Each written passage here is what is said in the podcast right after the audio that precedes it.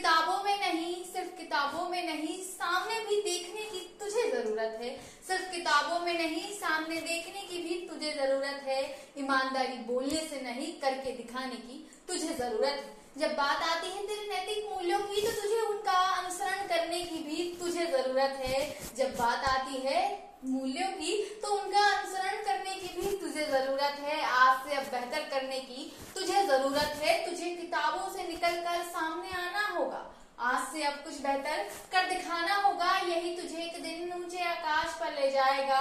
मूल्यों को अब कर दिखाना होगा, सिखाना होगा लोगों को कि मानवता ही सबसे बड़ा धर्म है। ना जाति, ना परंपरा, ना कोई पंथ, सबसे ऊंचे केवल और केवल मानव है। ना पैसा, ना बर्ताव, ना व्यवहार, ना अनुमान, इन सब से आगे सिर्फ मानवता है। ये तुझे समझना है। हाँ, मतलब की दुनिया है जानती हूँ, लेकिन उसके आगे भी मतलब से पहले ये मानव है, ये जानने की तुझे सख्त जरूरत है। क्योंकि मानव ही मानव का अगर प्रेमी ना बना, मानव ही मानव का सहयोगी ना बना, तो हर कोई सिर्फ किसी की लालसा में रह जाएगा। ये दुनिया सिर्फ लालची की रह जाएगी और व्यवहारों में सिर्फ पाली और बढ़ी जाएगी। इसलिए कहती हूँ, किताबों में मत रखो नैतिक मूल्य, उनको सामने भी लाया करो।